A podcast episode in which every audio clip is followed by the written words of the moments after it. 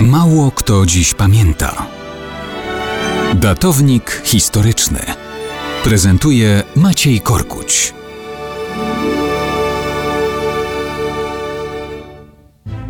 Mało kto dziś pamięta, że 6 kwietnia 1250 roku europejscy rycerze dowiedzieli się, jaka jest siła fake newsa.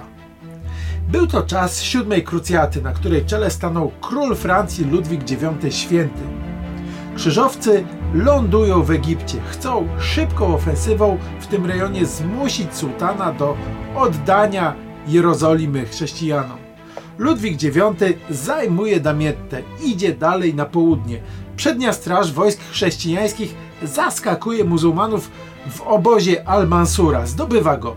Ludwik IX w obozie tkwi jednak przez kolejne 8 tygodni.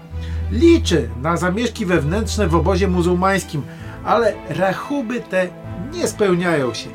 Gorzej, Arabowie pomyśleli, na wielbłądach przewożą flotylę lekkich łodzi w górę rzeki, która dla chrześcijan jest szlakiem zaopatrzeniowym.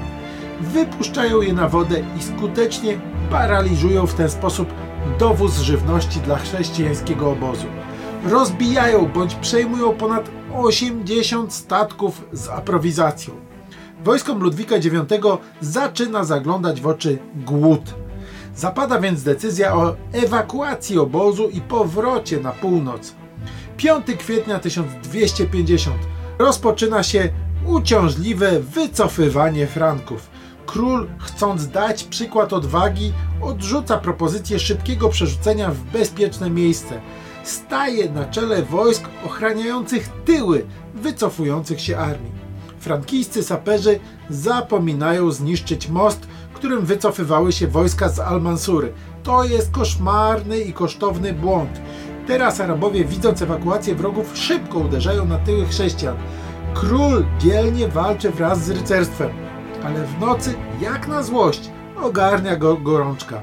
Ledwo siedzi na koniu. Muzułmanie zaciskają w tym czasie pierścień wokół zmęczonych transportem Franków. 6 kwietnia 1250. Jeden ze służebnych imieniem Marceli przejeżdża przed frontem wojsk chrześcijańskich.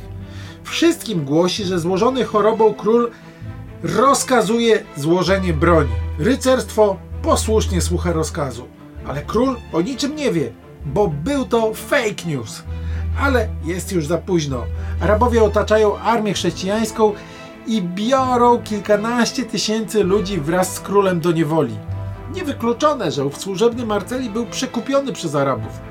Zakuty w kajdany król musiał jednak zrozumieć, jak wielkim orężem jest dezinformacja.